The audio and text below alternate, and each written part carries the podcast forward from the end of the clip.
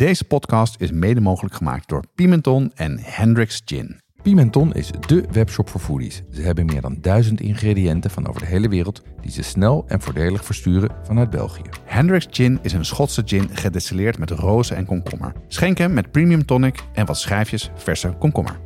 Ook bij ons geldt geen 18, geen alcohol.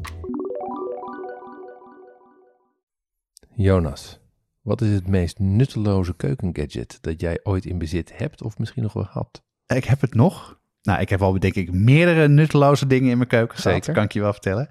Zeker bij bepaalde verjaardagen. Dat je dan oh, handig, dank. Probeert het weg te moffelen of heel goed moet nadenken als die mensen komen eten. Nee, maar ik keek laatst in mijn keuken en toen zag ik nog hangen. Dat is een soort mentale dingetje waar cirkels in zitten. Het is dan heel handig om de hoeveelheid pasta per persoon af te meten. Nou, ik heb het 1 keer geprobeerd. Ja. Werkt niet. Nee. Dus ik dacht nog, die moet ik even weggooien. Dus dat ga ik binnenkort doen.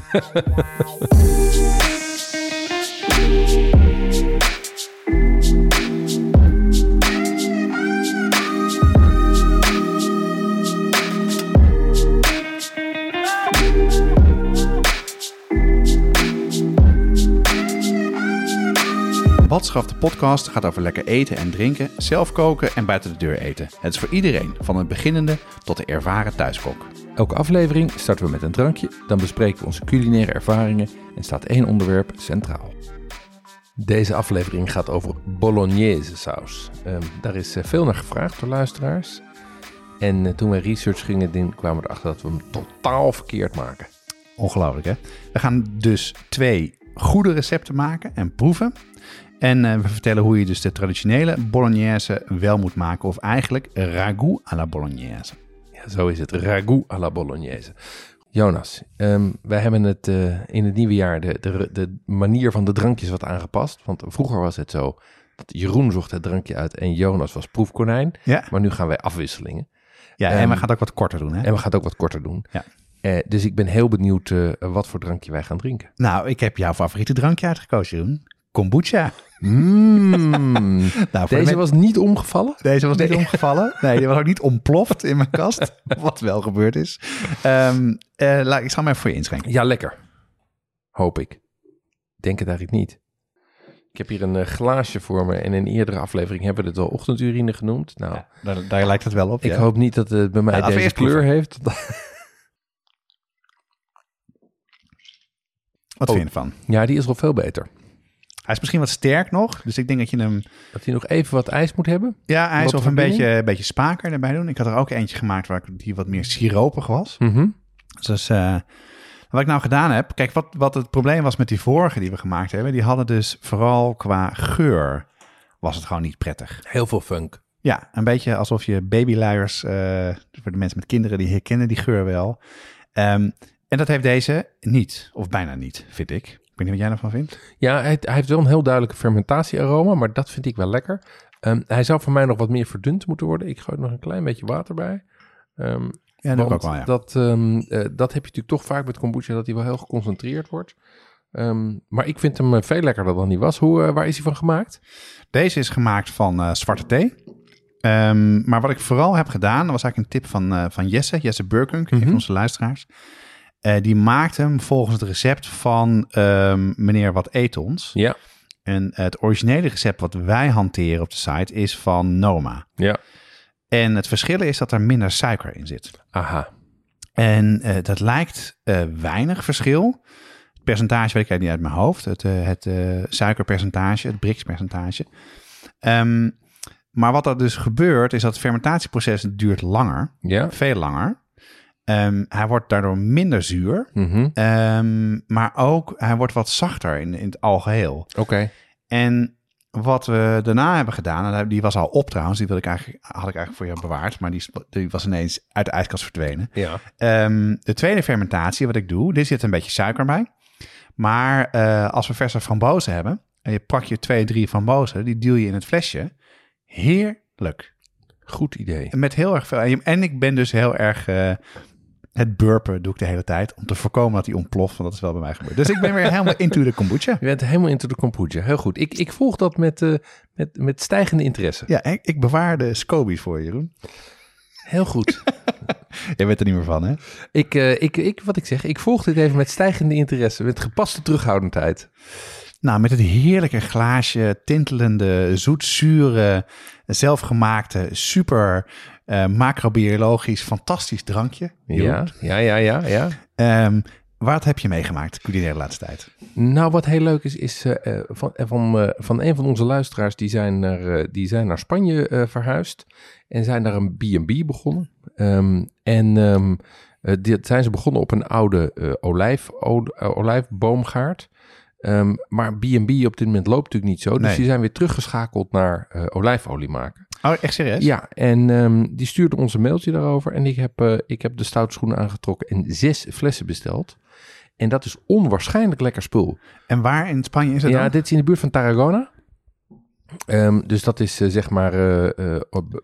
tussen Valencia en Barcelona in. Ah ja. Dus. En wat het leuke is dit is verse olijfolie. En persing, toch? Ja, eerste persing, maar ook van dit seizoen. Want wat veel mensen eigenlijk niet weten, is dat seizoenen best een rol spelen. En met olijfolie? Ja. Ah, dat wist ik ook niet. Ja, want olijfolie wordt ook niet beter namelijk als je hem langer bewaart. Dus het is echt... Nee, je moet het ook donkerder bewaren, is beter ook. Ja, je moet het donker bewaren en eigenlijk moet je drinken van het afgelopen... of gebruiken van het afgelopen seizoen.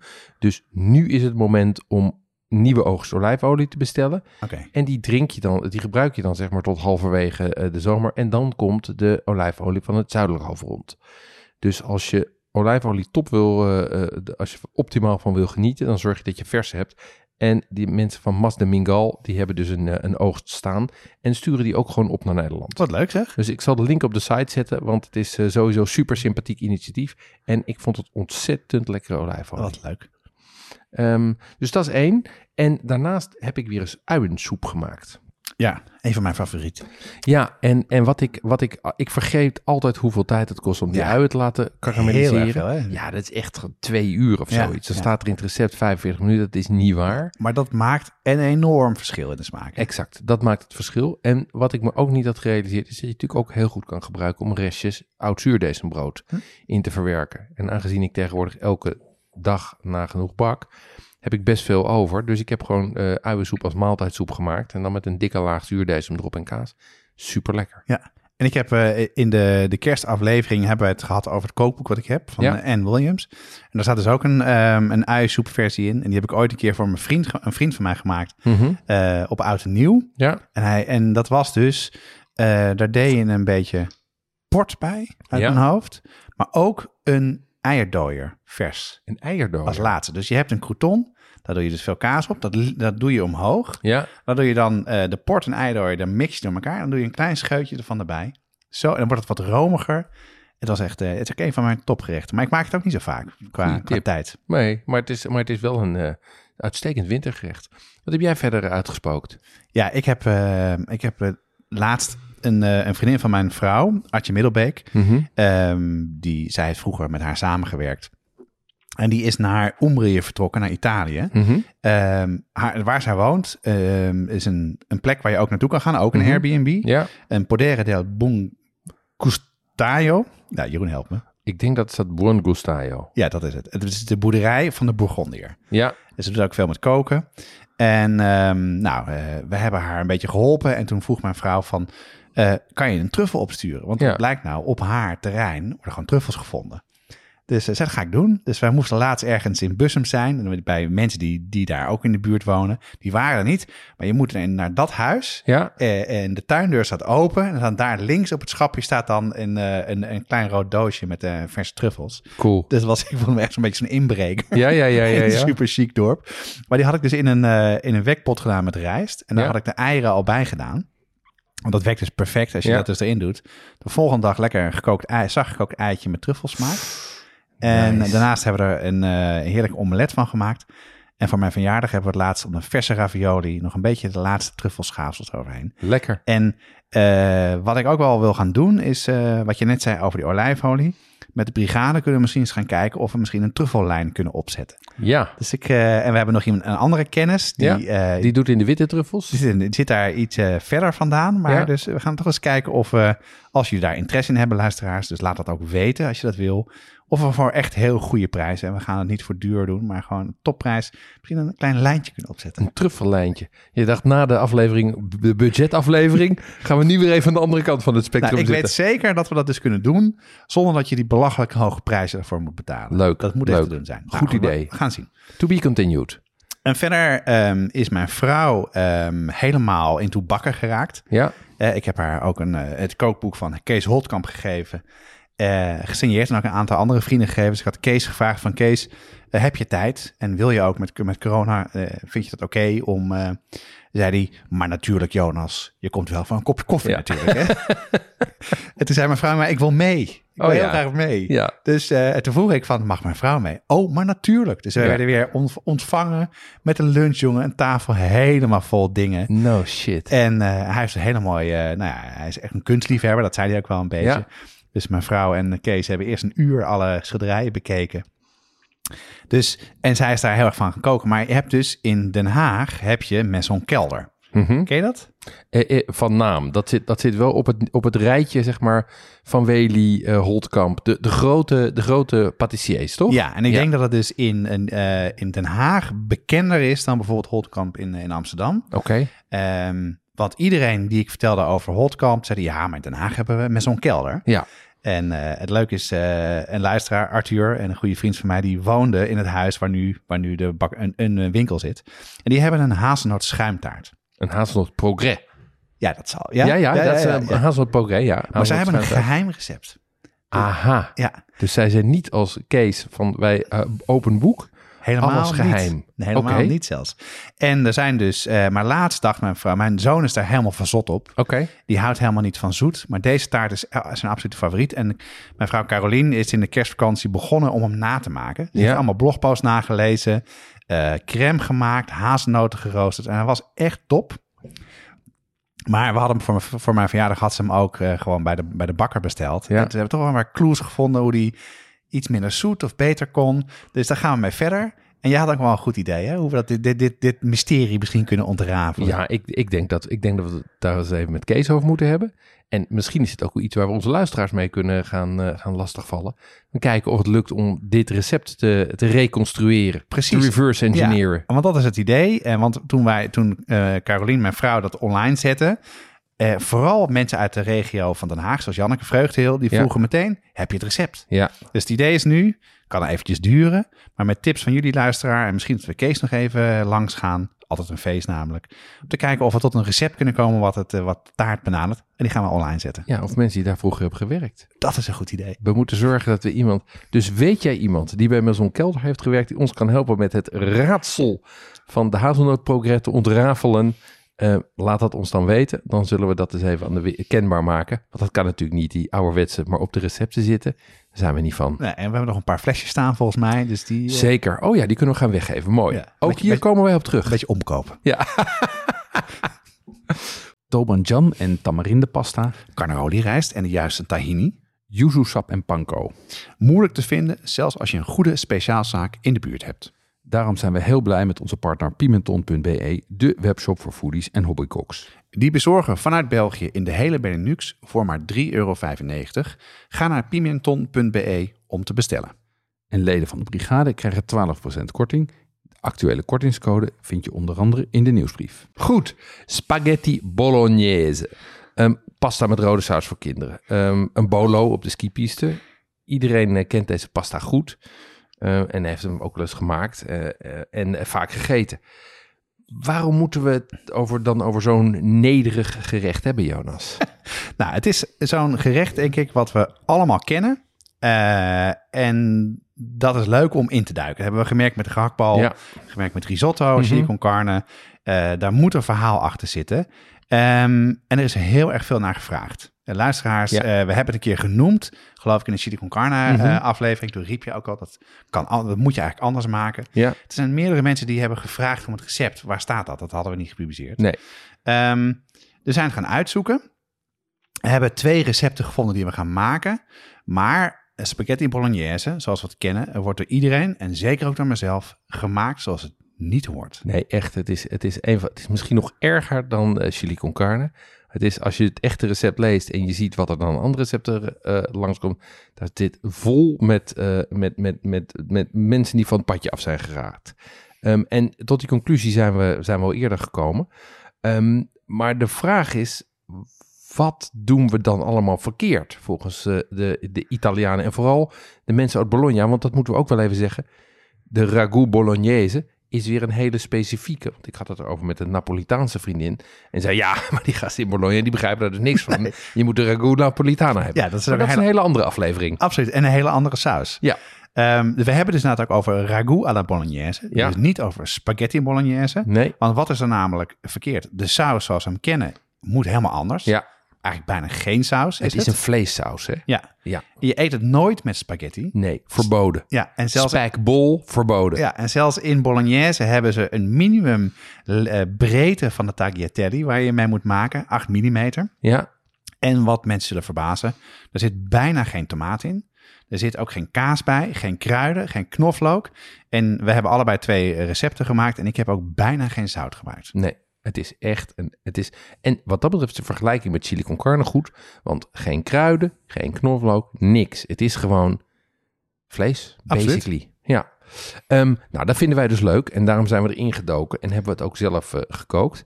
We hebben het zo gedaan dat Jonas maakt de uber-traditionele versie. Die versie is overigens ook geregistreerd, maar daar vertellen we straks meer over. En ik heb een modernere, iets modernere moet ik zeggen, en toegankelijke recepten gevonden. En we gaan onze ervaringen delen en natuurlijk proeven. Ja, want dat hebben we dan niet gedaan, dat gaan we zo live doen. En, laten we starten met hoe het wel moet, Jonas. Vertel. Nou, wat ik al zei, de naam is ragout à la bolognese. En het gaat dus echt om een vleessaus, om een ragout, zoals we ook wel in Frankrijk kennen.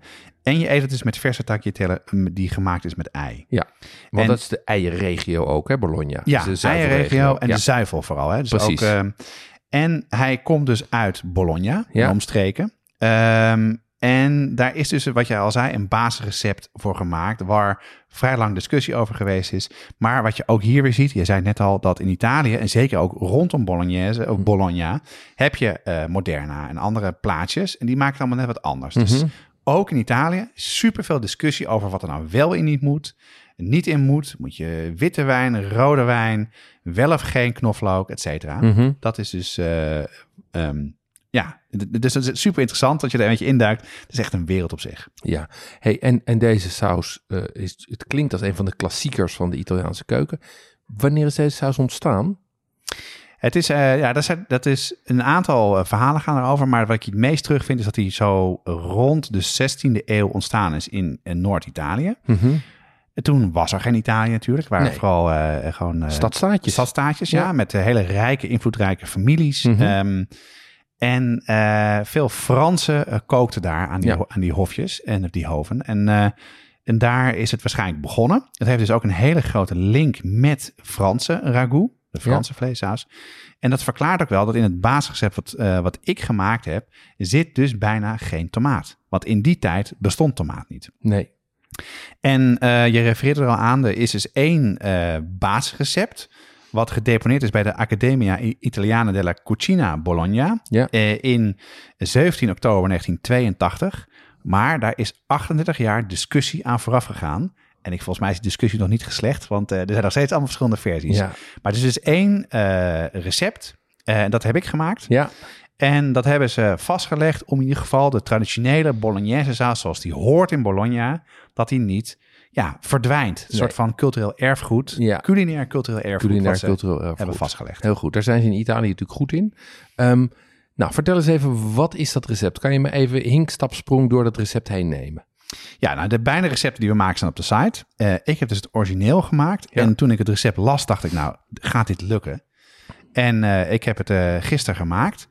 En toen ik begon, dacht ik, nou, dit wordt eigenlijk helemaal niks. Dus dat was, het is een recept. Wat je doet, is je begint met pancetta. Ja. En die doe je eerst kort in de pan, zodat het vet loskomt daarvan. Ja. Dat is ook het enige vet wat ik gebruikt heb. Ik heb geen boter, geen olijfolie, et cetera. Oké. En daarna heb ik een sofrito gemaakt. Dat is dus traditioneel ui, wortel en selderij. Ja. Allebei maar 50 gram voor 4 personen. Dat is echt heel weinig. Dat is een half uitje. En die zijn super fijn gemalen. Ja, met de mezzaluna, hè? Met dat halfronde mes. Ja, dat heb ik niet. Nee. Ooit wel gehad, volgens mij. Als een van de keukengadgets, denk ik mij. Maar ik heb het even in de keukenmachine gedaan. Ja. Maar dat is dus heel fijn, is het. Ja. Dus, dat doe je erbij. Laat je een beetje zweten. En dan komt het punt, en daar zal ik zo wat uitgebreider over hebben. Welk vlees gebruik je? Ja. En jij zei het al, het is echt een vleesgerecht. Een rundervleesgerecht. Origineel dan. En ik heb een bavet gebruikt. Mm-hmm. Een gedeelte van wat een beetje zo tegen de vang aan zit. Hè? Ja, tegen de buik aan zit. Ja, zo, en dat is dus best wat goedkoper vlees ook. En daar heb ik zelf gehakt van gemaakt. Ja, dus het is gehakt, maar je hebt zelf gehakt gedraaid. Grof gehakt. Ja, ik heb dus ander soort vlees gebruikt voor het gehakt. Ja, en precies. Grof, ja. En dat gaat erbij. Dan laat je dat dus, zoals je het wel gewend bent, hoe meer je het laat koken, of bakken eigenlijk, en dat het crispy wordt, dat er ook een beetje een miljardreactie aankomt. Ja. Dus dat moet eigenlijk een soort van spetteren, moet dat zijn. Dat dacht ik in het begin, dit lukt niet. Maar dat werd dus wel zo. En dan gaat er, het enige tomaat die erbij gaat, is 20 gram tomatenpuree. Dat is een lepeltje. Ja. Dat is echt niet veel. En dan leng je een beetje aan met wat bouillon. En dan krijg je een soort een bakje over met een lopende tomatensausje. Dus dat is echt heel weinig. En een half glaasje rode wijn heb ik gedaan. Maar witte wijn kan ook. En één glas met melk. Melk, melk is essentieel, hè, in dit gerecht. Ja. En wat je dus doet is, zodra dat gehakt klaar is, dan doe je de wijn erbij, laat je verdampen. En dan doe je de tomatensaus met een beetje bouillon erbij. En dan doe je, en dan moet het daarna nog 2 tot 3 uur stoven, pruttelen. Dus heb op een warmhartplaatje gezet. En dan af en toe heb ik een beetje melk bij gedaan. Ik heb er iets meer wijn bij gedaan en iets meer melk om iets meer saus te krijgen. Want het werd wel heel droog. En in het begin zat ik naar te kijken en denk, dit wordt helemaal niks. Nee. En toen nam ik een hap. Dat zou het zo wel merken. Maar het was een soort van umami-bom. Echt, dus ik ben helemaal niet hoe het is. Je moet wel hem zo maken, wat misschien niet iedereen kent. Maar pasta is het lekkerste als je vocht van het kookvocht van de pasta bewaart.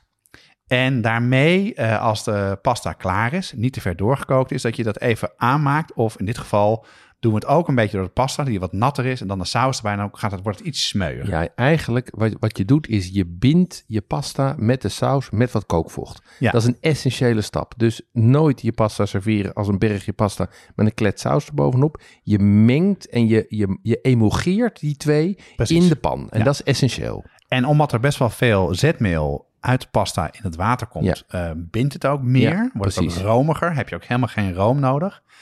En ik denk, ik stel voor dat we even gaan proeven. We zijn weer terug. We komen uit de keuken en we hebben nu een verse pasta. Dus ik ben benieuwd, Jeroen, wat vind je van de traditionele ragout à la bolognese? Nou, ik heb hier dus voor mij een tagliatelle, dus een lintpasta. En daar zit een heel duidelijk, eigenlijk lijkt dat gewoon ruw gebakken gehakt op zit. Er zit nog wel wat smeuigheid in van dat kookvocht. En je proeft dat het verse pasta is. Het mondgevoel is meteen, laat ik zeggen,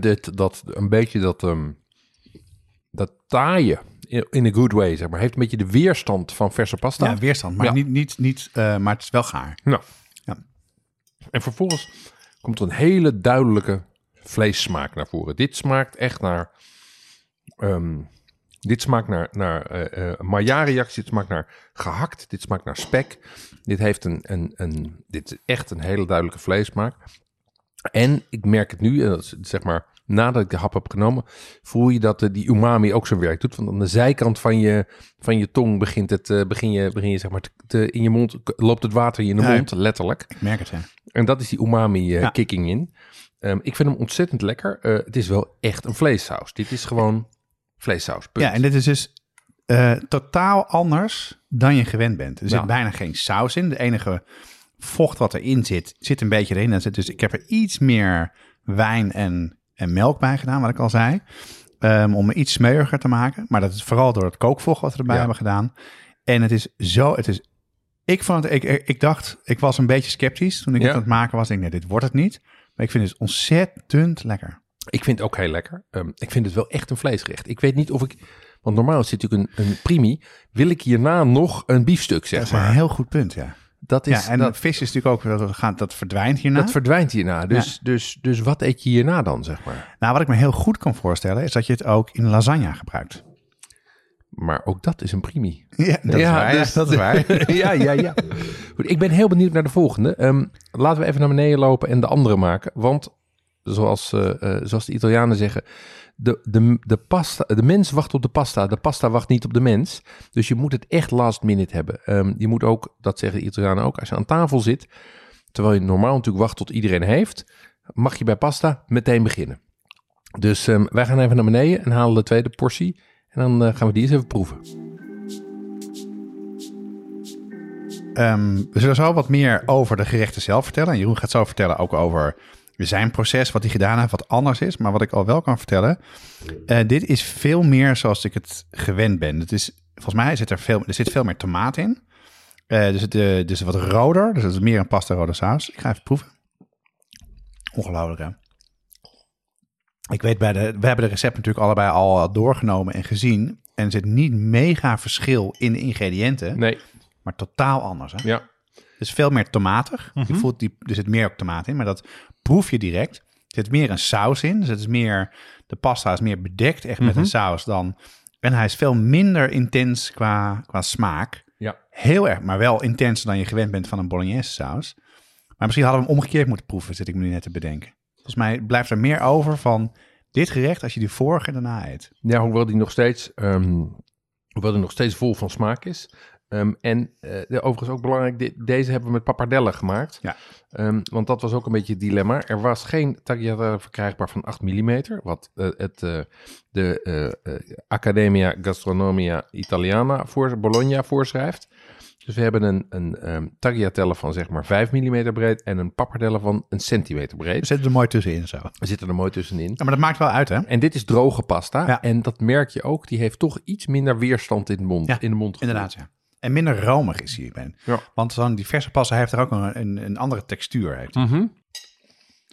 Ja, en dit ligt ietsje dichter bij de Bolognese zoals we die kennen. Maar nog langer na nog niet die rode klets met paprika, aubergine, knoflook, oregano. Die we natuurlijk kennen van de wegrestaurants. Zeker niet. En het is ook echt een voorgerecht, een primi. Want het is een beetje pasta. Ja. Met een klein beetje saus. Dus de saus... Het is niet zo dat er pasta zit met een klets erbovenop. Ik zou even vertellen over... Ja, was het nou de moeite waard? Want dat vond ik echt wel een belangrijke vraag. Mm-hmm. Van tevoren. Ik dacht van tevoren, dit is niet de moeite waard. Het is te veel werk om jezelf je gehakt te maken. Pancetta is best moeilijk te vinden. Ja. Het duurt lang. Maar nu ik het geproefd heb... Het is...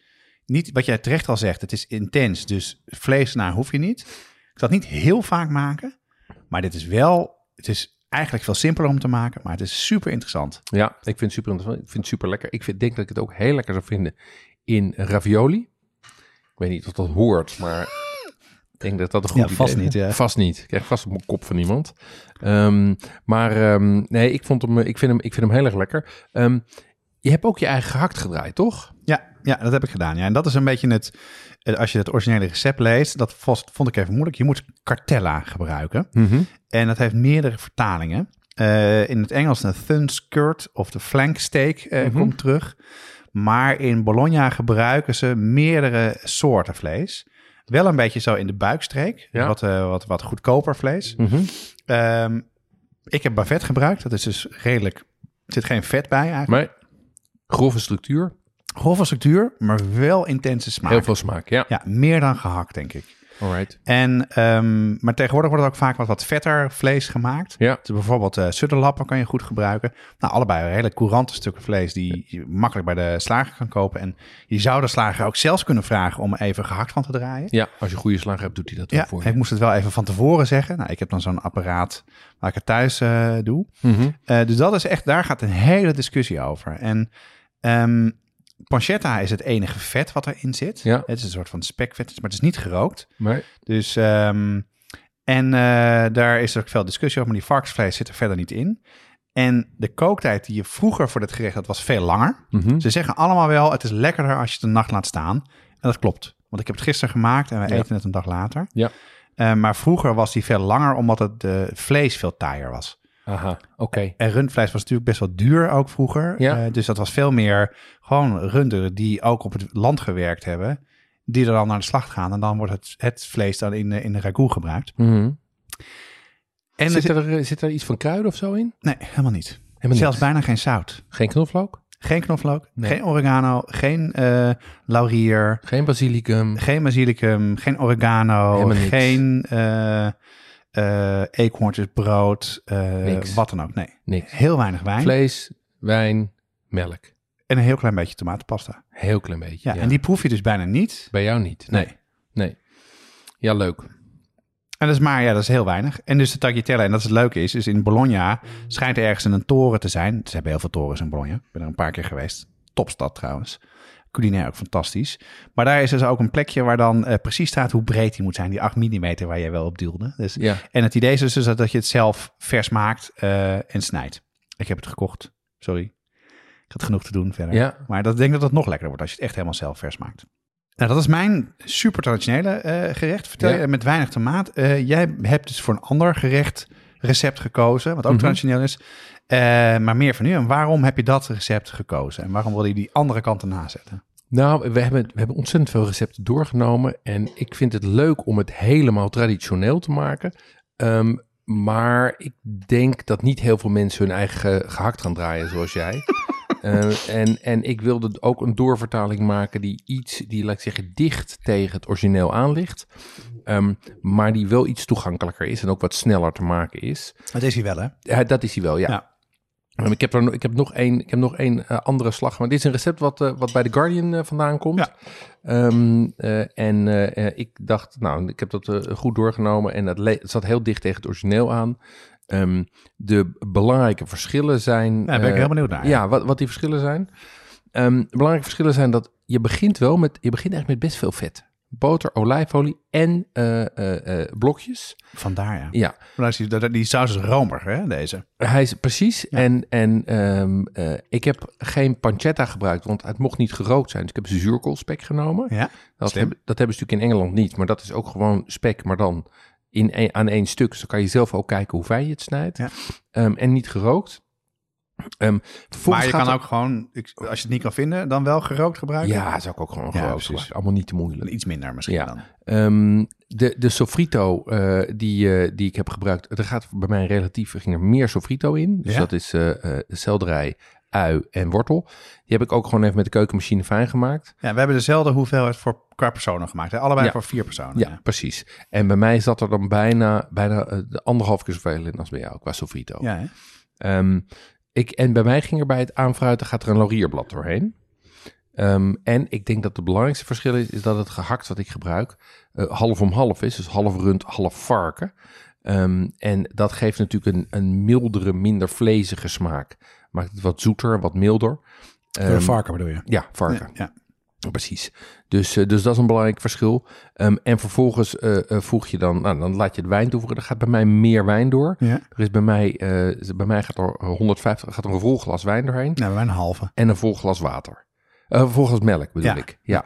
En in het recept stond er hetzelfde als wat bij jou staat. Dus je laat hem zachtjes, je laat hem zachtjes pruttelen. Hè, eerst fruit je die sofrito aan met het in het vet. Vervolgens bak je het vlees aan. Dat vlees bak je ook zo lang aan tot het gekleurd is. Dat duurt best lang. Ja, dat duurt wel 20 minuten of zoiets. Ja. Dan moet natuurlijk eerst het vocht allemaal verdampen. En dan begint dat te kleuren. Dan doe je die wijn erbij, dan kook je het in. En dan zeggen ze dus, je moet het nog laten pruttelen... en drupje voor drupje melk erbij doen. Ja, ik vind stoven prima. Maar stoven waar ik elke 10 minuten terug moet komen... dat vind ik echt waardeloos. Nee, dat vergeet, dat is net als tosti's bakken bij mij. Dat wordt alleen maar aanbranden. Dus wat ik heb gedaan... Maar ik dacht, ja, het moet toch. Dus wat ik heb gedaan... ik heb gewoon in één keer die hele melk erbij gedonderd. En volgens heb ik hem met de pannen al in de oven gezet. Nou, wat slim. Met de deksel eraf. Hoeveel graden? Eraf. Ja, ik heb de deksel erop gedaan. Oh ja, ik heb hem eraf gedaan, 140 graden. Want dan dampt hij wel uit. Want je wil dat hij uitdampt. Ja. En dan vormt hij, zeg maar, in 1,5 uur... vormt zich aan de bovenkant een soort van wat bruinere korst. Maar als je hem omroert, lost hij gewoon weer op. Ja, dat is grappig. Want bij mij was dus precies het omgekeerde. Ik had een hele droge saus. Ja. En ik moest juist de deksel erop houden... om wat vocht erin te krijgen van wat het verdampen. Dus later dan werd hij wat meer sausriger. Dus ik dacht dat het mislukt was, maar dat viel wel mee. Nou ja, en verder is het dus... En kruiden, heb je dat nog bij gedaan? Nee, geen kruiden, een beetje peper, een klein beetje zout. Maar eigenlijk trouwens, nee, nauwelijks zout ook. Dus ik zout het water van mijn pasta altijd vrij stevig. Ja. En omdat je daar dus ook weer mee bindt... Ja, moet je eigenlijk de zout zo min mogelijk doen, hè? Ja, precies. Dus, maar vind je niet ongelooflijk hoe verschillend is er? Het enige grote verschil wat erin zit is boter, olijfolie, varkensvlees... Ja. Basilicum, laurier. En jij hebt een pot gepelde tomaten erheen gedaan. Een blik tomaten. Ja, ik 20 gram tomatenpuree. Compleet verschillende saus. Ja, natuurlijk anders vlees hebben we gebruikt. Ja, en compleet verschillende sausen. Dat is natuurlijk als je ze side-by-side proeft. Ja, precies. Dat had ik dus niet verwacht, dat het zo'n verschil zou zijn. Nee, ik vind ze echt wel anders.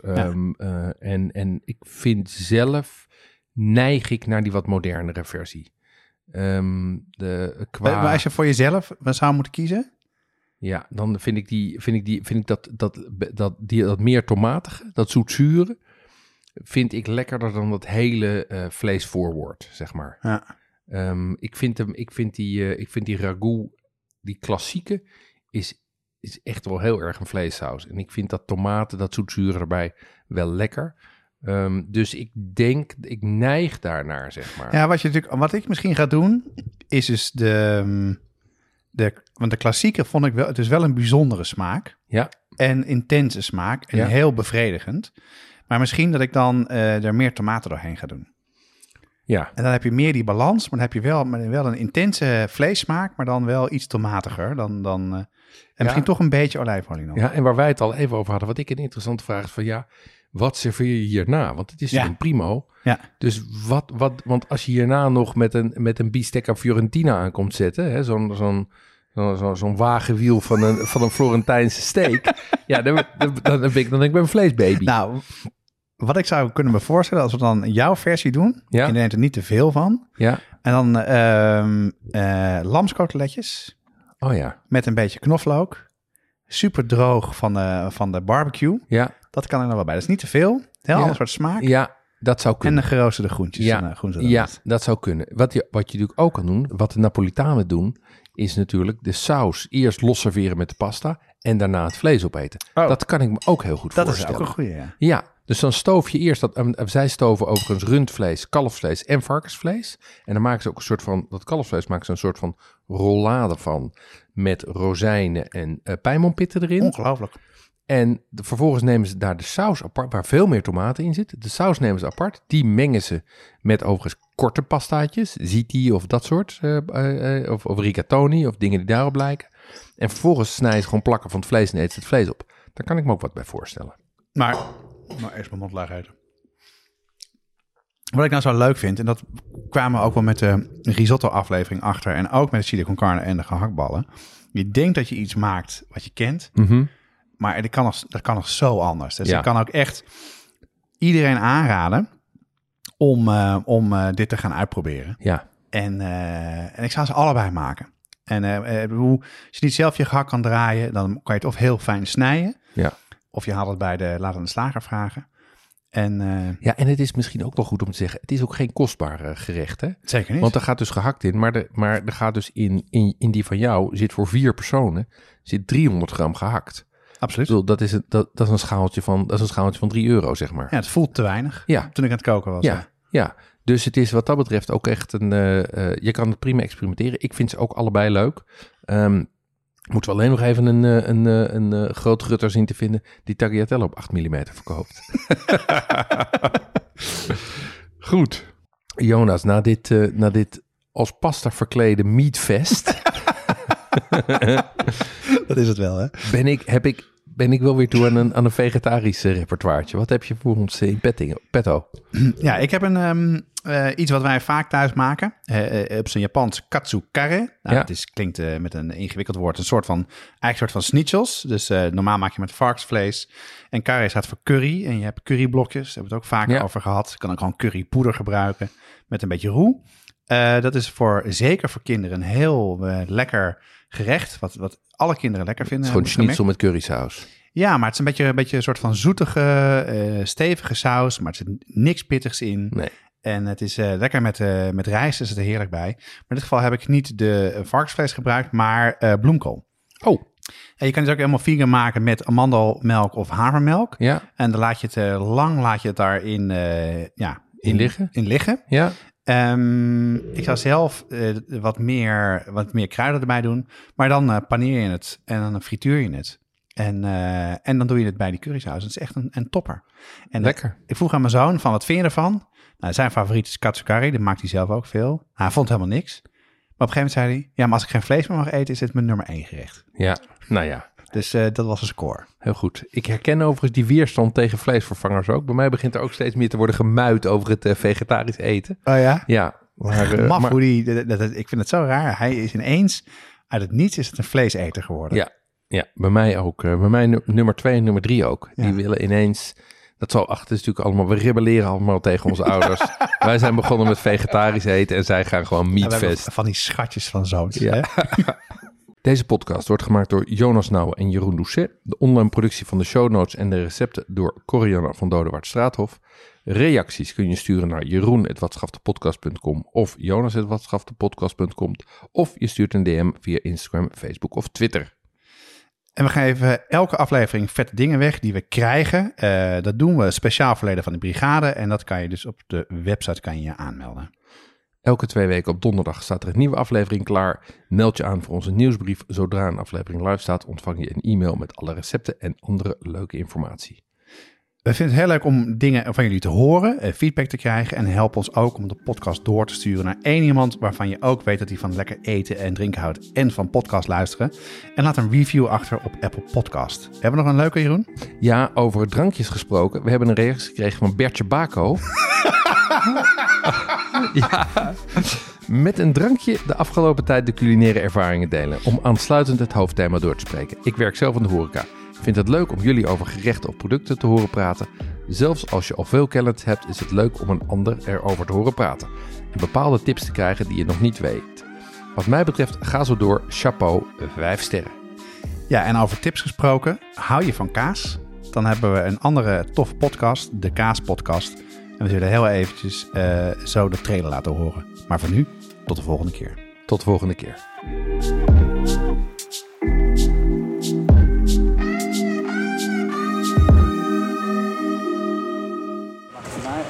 Uitleggen wat een podcast is. En of we dat kunnen. Ik ben Joppe Gelderloos. En ik ben Lieven Heremans. We hebben samen jarenlang in een kaaswinkel en proeflokaal gewerkt.